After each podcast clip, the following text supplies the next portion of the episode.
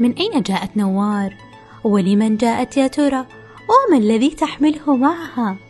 هذا ما سأخبركم عنه يحكى أن هناك ساحرة صغيرة سكنت أرض الطفولة منذ زمن قديم تدور حول الشمس مزهوة بإصفرارها تعيش على الكلمات تنام بين الزهور وتجمع في طريقها الأسئلة تحب أن تفكر مثل شجرة. أغصانها سلالم منازل الأطفال الخشبية.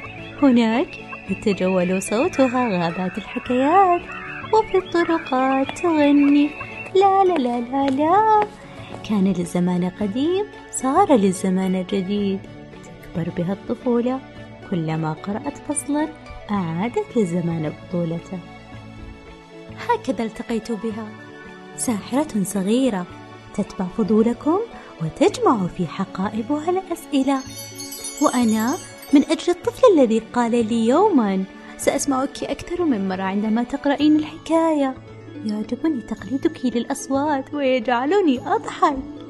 ولكل الأطفال. هنا نوار بودكاست قصصي بصوتي أنا أفنان الخالدي.